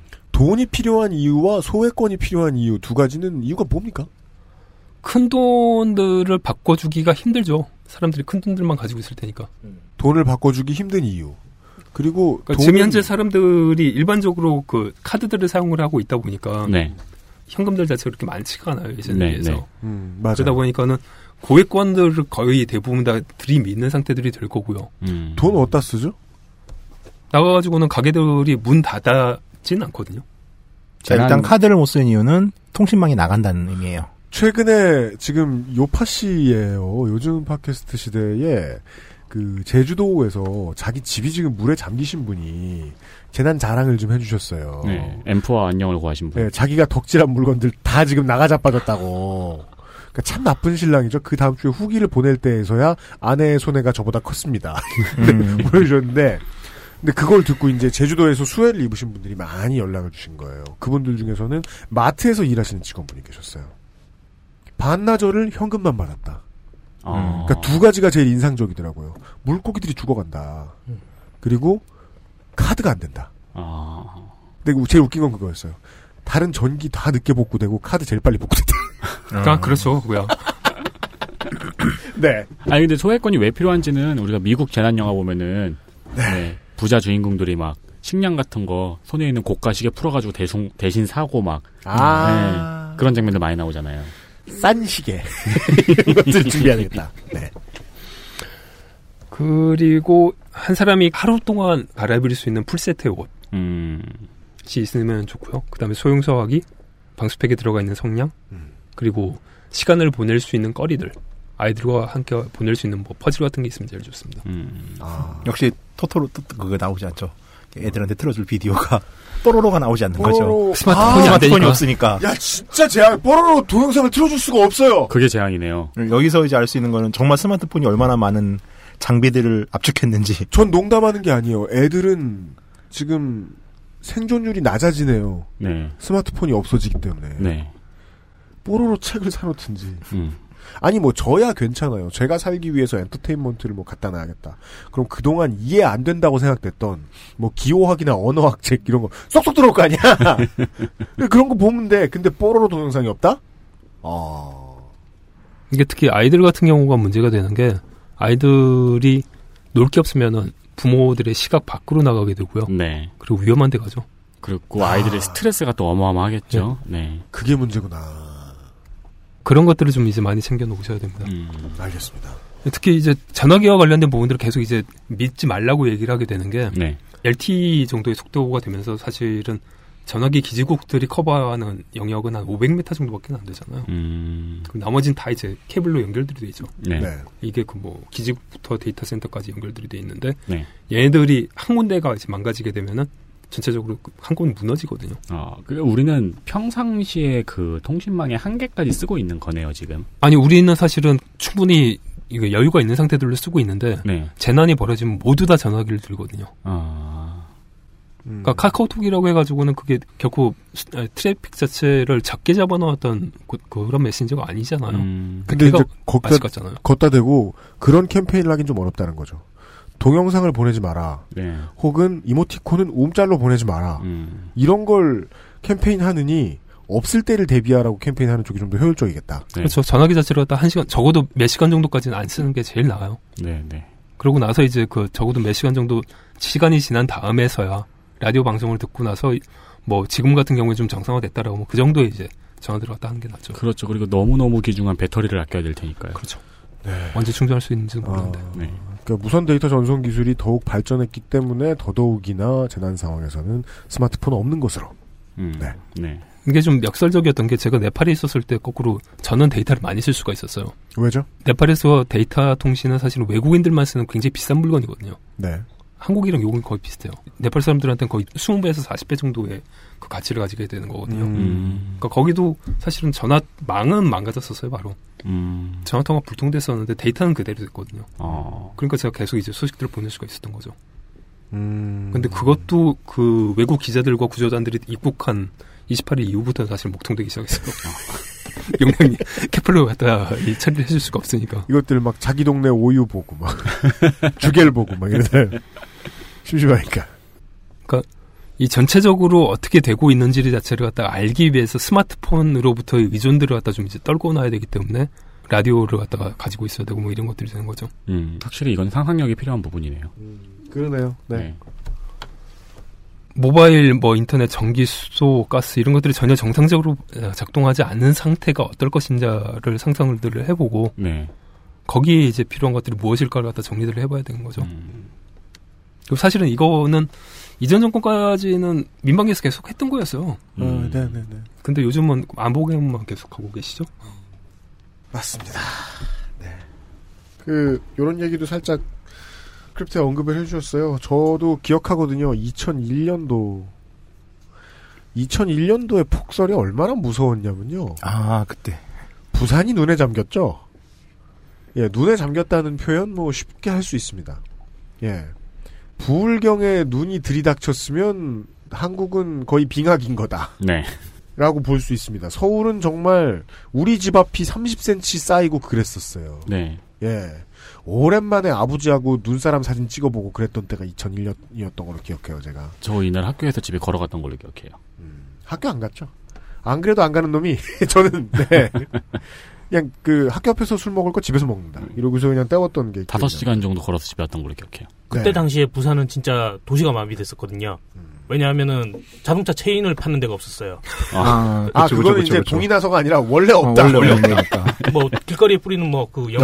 염화칼슘 그런 것도 없었고요. 그래서 그 근본적으로 이제 부산에 대한 의심을 그런 게 가질 수가 있어요. 부산 시내를 다니다 보면 그 이렇게 높고 좁은 도로 위에 저렇게 예쁜 아파트와 집들이 막 있다니 눈이 오면 다 죽어나겠구나. 그러니까요. 그 생각을 하고 제가 처음 갔을 때가 2000년이거든요. 네. 그 다음에 눈이 막 오는 거예요. Bruce Almighty의 기분을 느꼈죠. 문득 그 100mm에 비해 홍수가 났던 인도의 모 사막 도시가 생각나네요. 네. 배수 시설이 안돼 그렇게 있다는 건 그런. 의미잖아요. 네, 그렇죠. 인프라가 안 돼 있다는 건. 그 상황에서, 예, 사무엘 성님이 지적해 주시는 건 그거죠. 폰이 없을 것을 상정하고, 호루라기를 들고 있어라. 네. 네.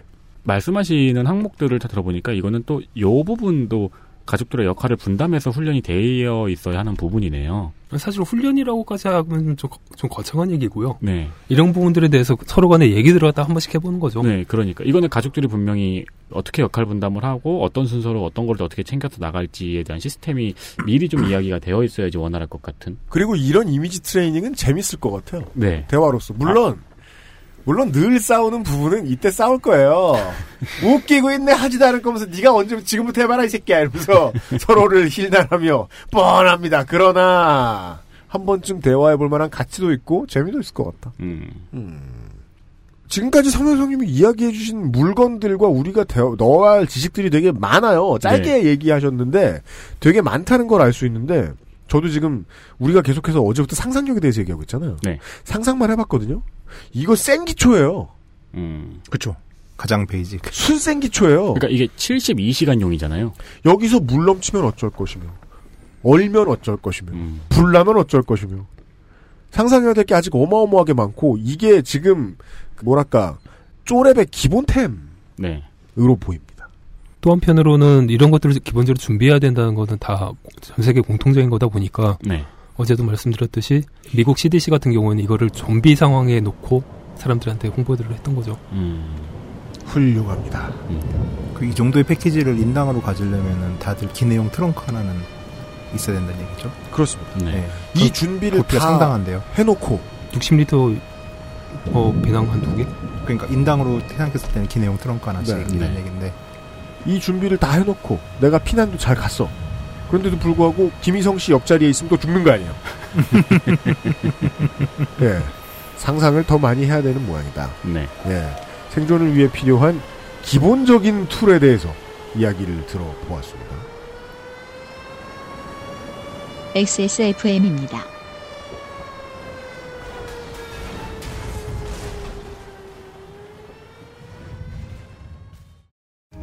안녕하세요.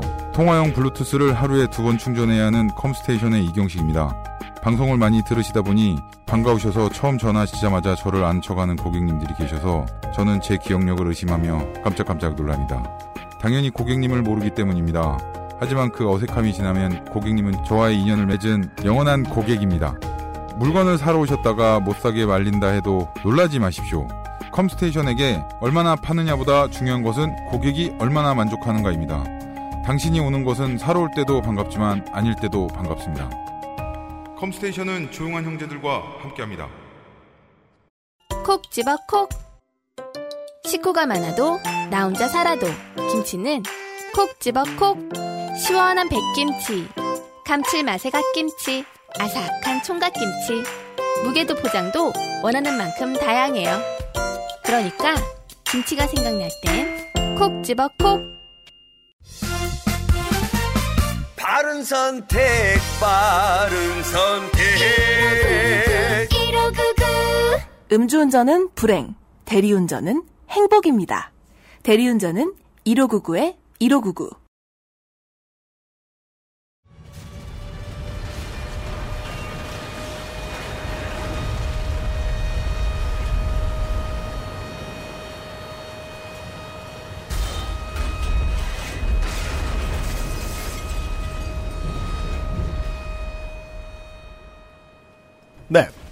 이번 주에 길었지만 짧게 느껴지는 아, 첫 강의를 들었습니다.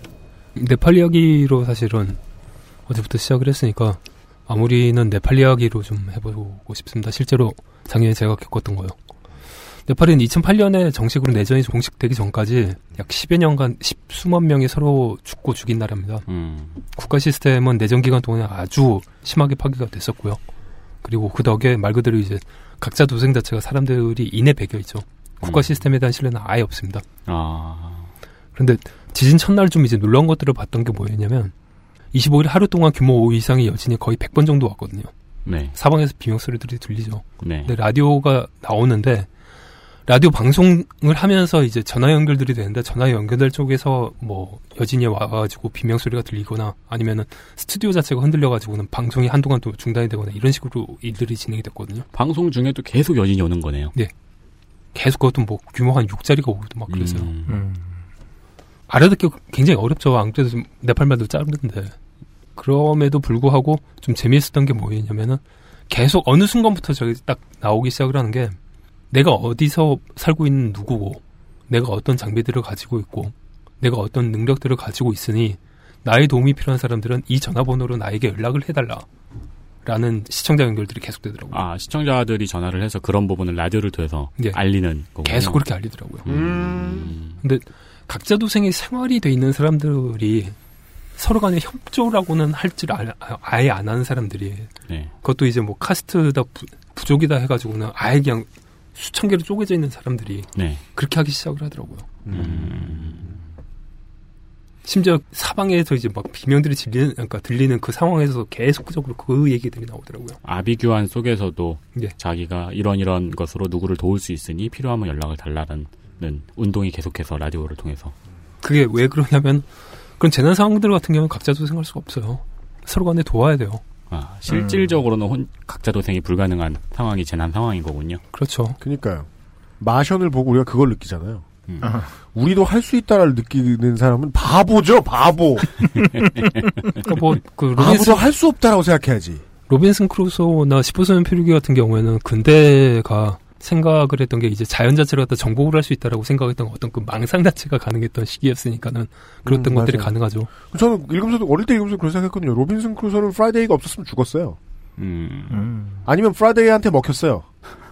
특히 더 이제 좀 놀라웠던 건 십수년간 내전으로 서로가 서로에게 굉장히 적대적인 그런 사람들이 음. 각 정당의 청년 당원들이 모여가지고 제일 먼저 하기 시작을 했던 게 종교 시설들을 복구하는 거였어요. 아, 사실 정부 시설 자체를 해체를 하는 거였죠. 나중에 다시 복구를 하기 위해서. 음. 이게 거의 어느 정도냐면은 러시아 혁명 직후에 러시아에 지진이 났는데 적군과 백군이 협의를 해가지고서 음. 궁전을 복구했다는 것과 같은 말이에요. 그렇죠. 거의 그 정도의 얘기예요. 예. 그런 상태들이 어떤 결과들까지 만들었냐면은 2008년 내전 종식 이후로 사실 2015년까지 네팔에 헌법이 없었거든요. 헌법 자체의 초안 가지고는 계속 싸우고 있었거든요. 음. 근데 그 헌법을 작년 9월에 합의를 하고 제헌헌법을 선포를 합니다. 이거는 설명을 약간 하면 이제 왕정 국가에서 공화국으로 바뀌었잖아요, 네팔이. 네. 그래서 공화국의 대헌 헌법이 8년 동안 합의가 되지 않았다는 얘기입니다. 근데 이 재난이 계기가 된 재난의 복구 과정에서 서로 간에 이제 기본적인 신뢰들을 할 수가 있게 된 거죠. 아, 악마였던 사람들이 얘기할 수 있는 대상이 우리가 서로의 삶을 위해 연대할 수 있다면 정치적으로도 연대할 수 있다는 걸 실험을 통해 파악을 한 거군요. 그렇죠. 실제로 그렇게들 움직이고요. 어. 그리고 또 한 가지가 이 봤던 것들은 음, 사람들은 사실은 재해가 났다라고 하더라도 그 자신들이 엎들 자체를 갖다 계속적으로 끌고 가야 되잖아요. 네. 그러니까 지진 났다라고 해가지고는 그 길이 뭐 엉망이 됐다라고 해서 지, 그러니까 사람들이 출근을 포기하지는 않지 않습니까? 네. 네. 일을 하러 나가죠. 우리나라는 특히 더 그렇죠. 예. 그리고 그 사람들이 일을 하기 때문에 사실은 복구가 되거든요. 음. 국가 시스템과 관련된 부분들에서 불신의 폭이 굉장히 높아졌죠. 네. 모두가 다 뭐 다들 느끼시는 바고요. 그리고 그 어제 이제 말씀드렸듯이 왜 그렇게 됐는지와 관련해서 쭉 얘기들을 지적을 했었고요. 그런데 그럼에도 불구하고 시스템 자체가 움직일 수밖에 없는 건 우리들 자신 때문이에요. 그러니까 개인이 살아야 돼서. 그 시스템 자체가 그래서 가동들이 되는 거고요. 그래서 그 시스템의 공백을 사실은 준비를 해야 되는 거지. 이거 완전하게 붕괴들이 되는 거를 상정을 할 필요는 없다는 겁니다. 이상하게 이제 그 사고로 죽는 장면 같은 걸 떠올리며 겁을 먹어서 만들어야 될 것 같은 방송인데 사무엘 성님의 이야기를 듣다 보니까 그냥 매일매일 살아가는 지루한 일상만 자꾸 제가 생각하게 돼요. 우리 아버지 은퇴하셨어요. 올 총각이었어요. 네. 한 35년 정도 세탁소 하셨죠? 저는 이상하게 막 눈물이 나더라고요. 그 아버지 마지막 가게 비워놓은 거 보니까 어, 그럴만 할 것 같아요. 너무 속상했어요. 그 앞에서 막 사진도 찍고 그랬어요. 막 그래서 혼자 슬퍼한다고 우리 저 바깥 양반이 놀리고 그랬었어요. 어. 왜냐면 아버지는 아무 생각도 없었거든요. 아싸 내일 논다 이러면서 컴퓨터 사줘 이러면서 저한테 막 신나가지고 아, 아빠는 뭐 속도 안 상하냐고 했다가 그 다음부터 제가 허구한 날 아버지한테 잔소리를 하고 있거든요. 이게 좀 무례한 말입니다. 가려 들으십시오. 아빠 뭐든 하라고. 아빠 잘하는 어디 저 서비스하는 데 가서 진상 떠는 걸 하든지. 우리 아버지 저 좀 civilized 덜 되셔가지고 그거 잘하세요. 제가 종종 혼내도 소용없어요. 그 아니면은 어디 구청 나가서 뭐 공짜로 하면 뭐든 하든지 뭐든 하라고 아빠 일찍 죽는다고. 제가 힘줘서 말하는 건 일찍 죽는다고였거든요. 음. 저 같은 나이에 이제 자식들은 은퇴하신 부모님들 돌아 갑자기 돌아가실 거 걱정해야 된단 말이에요. 네, 네. 그런 경우 많이 보고 되니까. 네. 그 이유가 갑자기 저 오늘 사무총님 이야기 떠오르는 거예요. 일상을 살아가야 그게 사는 거인 사람들이 되게 많아요. 음. 정말 정말 많아요. 나는 그냥 직업을 좀 쉬었을 뿐인데 죽는 사람이 있다니까요. 네, 네. 그 사람이 살려면 반드시 일을 해야 된다 이게 아니에요. 일상을 살아가야 된다. 내가 그게 그냥 뭐 역덕으로서 책만 파- 책에 빠면서 그냥 사는 거든. 네. 모든 아이돌 공개 방송을 다 따라다니는 거든. 네. 하던 게 끊기는 게 곧 삶의 위협일 수 있다. 이상한 생각인가요? 아니요, 그 일상성 자체가 유지가 돼야 된다는 게 미국 재난안전청에서 계속 얘기하는 얘기예요. 네. 오늘 이번 주에 제일 큰 교훈은 그거였던 것 같아요. 나는 재난 나면 트위터 안 될 텐데 빨리 죽을려나? 그게 참 사람마다 입장이 다양하죠. 여기 앉아가지고 말이에요. 출연료 받으실, 그러니까 앉아가지고. 우리 회사는요, 지진 나면 망해요. 아, 그렇구나. 일기를 한번 써보시는 건 어때요? 아, 일기요? 아! 쌓아뒀다가 다 트윗하게. 아니, 그게 제가 그, 이제, 제 나이에 어울리지 않게 초등학교 5학년 때부터 컴퓨터를 만져가지고, 네. 자판을 치는데 익숙해가지고서 이렇게 연필을 잡으면은 근육이 아파요. 저도요, 저도요. 왜한 20줄 이상, 아니, 20줄? 10줄도 못 쓸걸요? 손목 글씨 아파서? 쓰면 됐다 아파. 어, 근육 되게 아프지 않아요? 엄지 있는 쪽에? 음. 예. 그럼 옛날 타자기를 쓰시면 재난 대피 물품에 이제 타자기를 기계, 포함. 기계식 키보드. 그런 걸 하나 준비하셔야겠네요. 그래야지 그 재난 상황에 스트레스를 풀 수 있으시겠네요. 그렇겠네요. 그렇습니다. 블로거나 에, 트위터리안이 살아남는 법까지도 알려드렸습니다. 여기까지입니까? 예. 네. 에, 이번 주 예. DIY 서바이벌 가이드북 거의 모든 재난으로부터 살아남는 법 첫 번째, 두 번째 시간이었습니다. 네. 우리가 다음 주에도 진행이 될 텐데 다음 주에는 어떤 이야기들을 들을 수 있을까요? 어, 개별 재난 상황에서 어떻게 해야 되는가와 관련된 내용들, 그 다음에 아이들 가지신 분들, 아. 아까 케이스에 대응하는 이야기들을 할 케이스에 거예요. 대한 얘기들을 좀 더 집중적으로 하고요.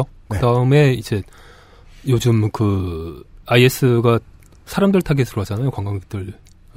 그러니까는 테러와 어, 여행에서 이제 준비하셔야 될 부분들. 그런 네. 얘기들도 할 겁니다. 뭐, 대사관은 어디까지 해줄 수 있는가? 청취자 여러분 기대해 주십시오. 범위가 어마어마합니다. 이, 이 오늘 우- 앞으로 들으실 저희들의 방송이 커버할 수 있는 수준이요. 네. 하지만 좀비에 대한 대처법은 모릅니다.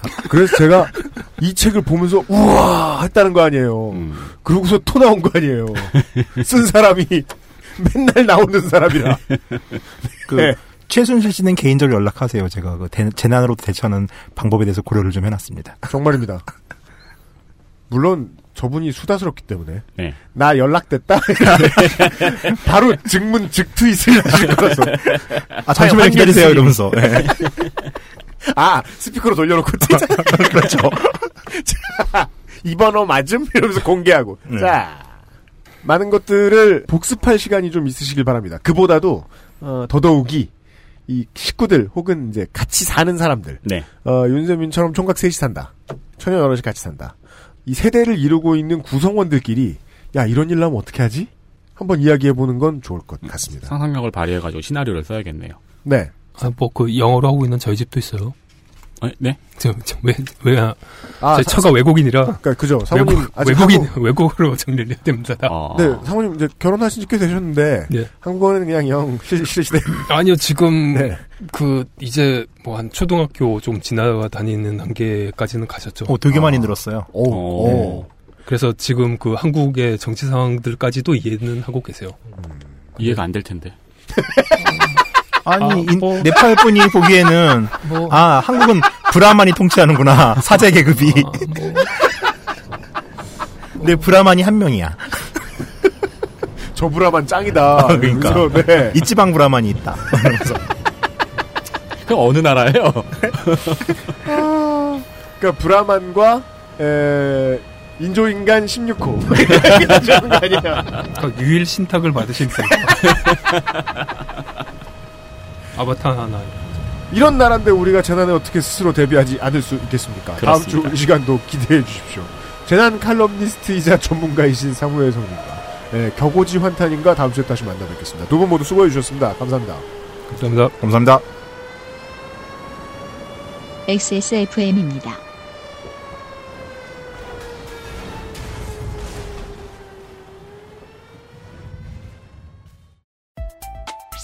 무릎피는 관절 및 연골 건강에 도움을 줄 수 있는 건강기능 식품입니다.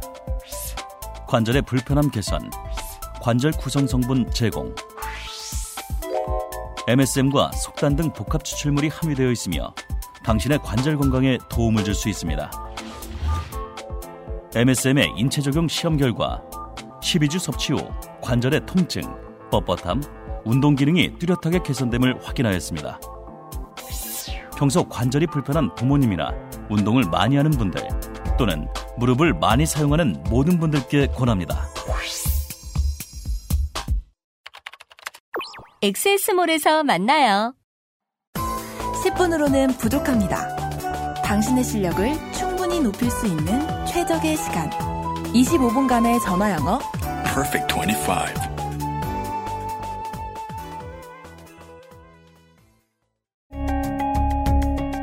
컴퓨터가 필요하시다고요? 그렇다면 컴스테이션입니다.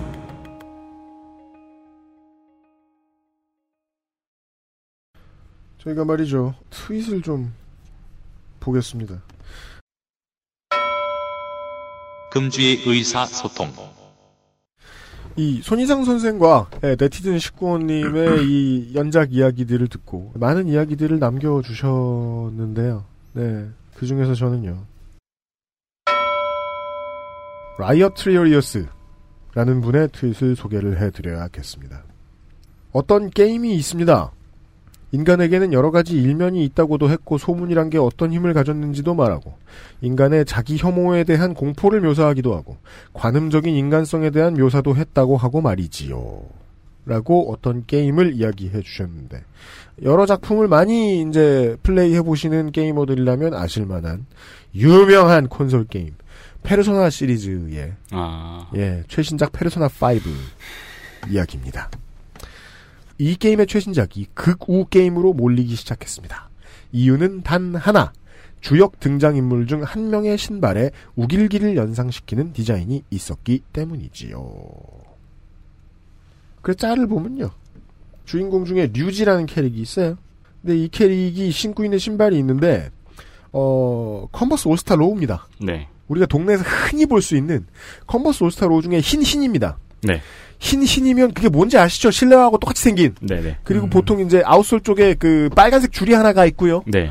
아, 거기에다가 좀 special edition인지 자기가 그림을 그렸는지 이 캐릭터의 컨버스 올스타 low에는 욱일기 모양의 동그라미가 있습니다. 네. 네. 그게 끝입니다. 이 디자인 공개 이후 이 게임은 욕을 많이 먹었습니다. 어떤 서사가 있는지도 무시당한 채 그걸 하는 사람이 매국노가 됐지요. 이 광경을 보면서 생겼던 고민이 이번 주 방송으로 해결된 것 같습니다. 음. 감사합니다. 관련된 지적 중에 이제 제일 적확했던 건, 아, 나인 바틀갓님의 지적이었어요. 베트남이 한국하고 축구를 할 때 베트남전 사진 걸어놓고 역사를 잊은 민족에게 미래는 없다 걸어놓으면 어떻겠느냐. 아주 설득력 돋아요. 네. 감사합니다. 아, 끝으로. 역보님께서 여느 때와 다름없이 많은 청취자 여러분들이 그러하듯 에, 저희 방송이 얼마나 미래를 잘 예지하고 있는가를 지적해 주셨습니다. 197회 A에서 지금의 한국은 호메이니치아의 이란과 다를 바 없다. 라고 제가 나불댔다고. 어. 이것 뜬 게 며칠 전인데 그런데 그것이 실제. 감사합니다. 하지만 저는 어, 이 역보님의 말씀에 반만 동의할 수밖에 없습니다. 지금의 한국은 호메이니 치아의 이란 같기도 하지만요. 가장 싱크로가 맞는 건 라스푸친 치아의 제정 러시아입니다. 네, 맞습니다. 네. 지금 말이에요. 어, 땡땡땡 성기 이런 검색 안 나오는 게 다행입니다. 곧 또 나올지 않아요? 저희들이 지금 어, 녹음하고 한 30시간 있다가 업데이트를 하니까 그 사이에 또 무슨 천지가 개박됐을지 모르죠. 네. 진짜 내일 뉴스를 예상할 수 없는 네. 네, 시기입니다. 다이나믹합니다. 이럴 때일수록 재난에 대비해야겠습니다. 다음 주에도 거의 모든 재난으로부터 살아남는 법으로 인사를 드리도록 하겠습니다. 199회 뵙겠습니다. 김상조 엔지니어와 윤세빈 기자와 UMC의 책임 프로듀서 물러갑니다. 안녕히 계십시오. 안녕히 계십시오.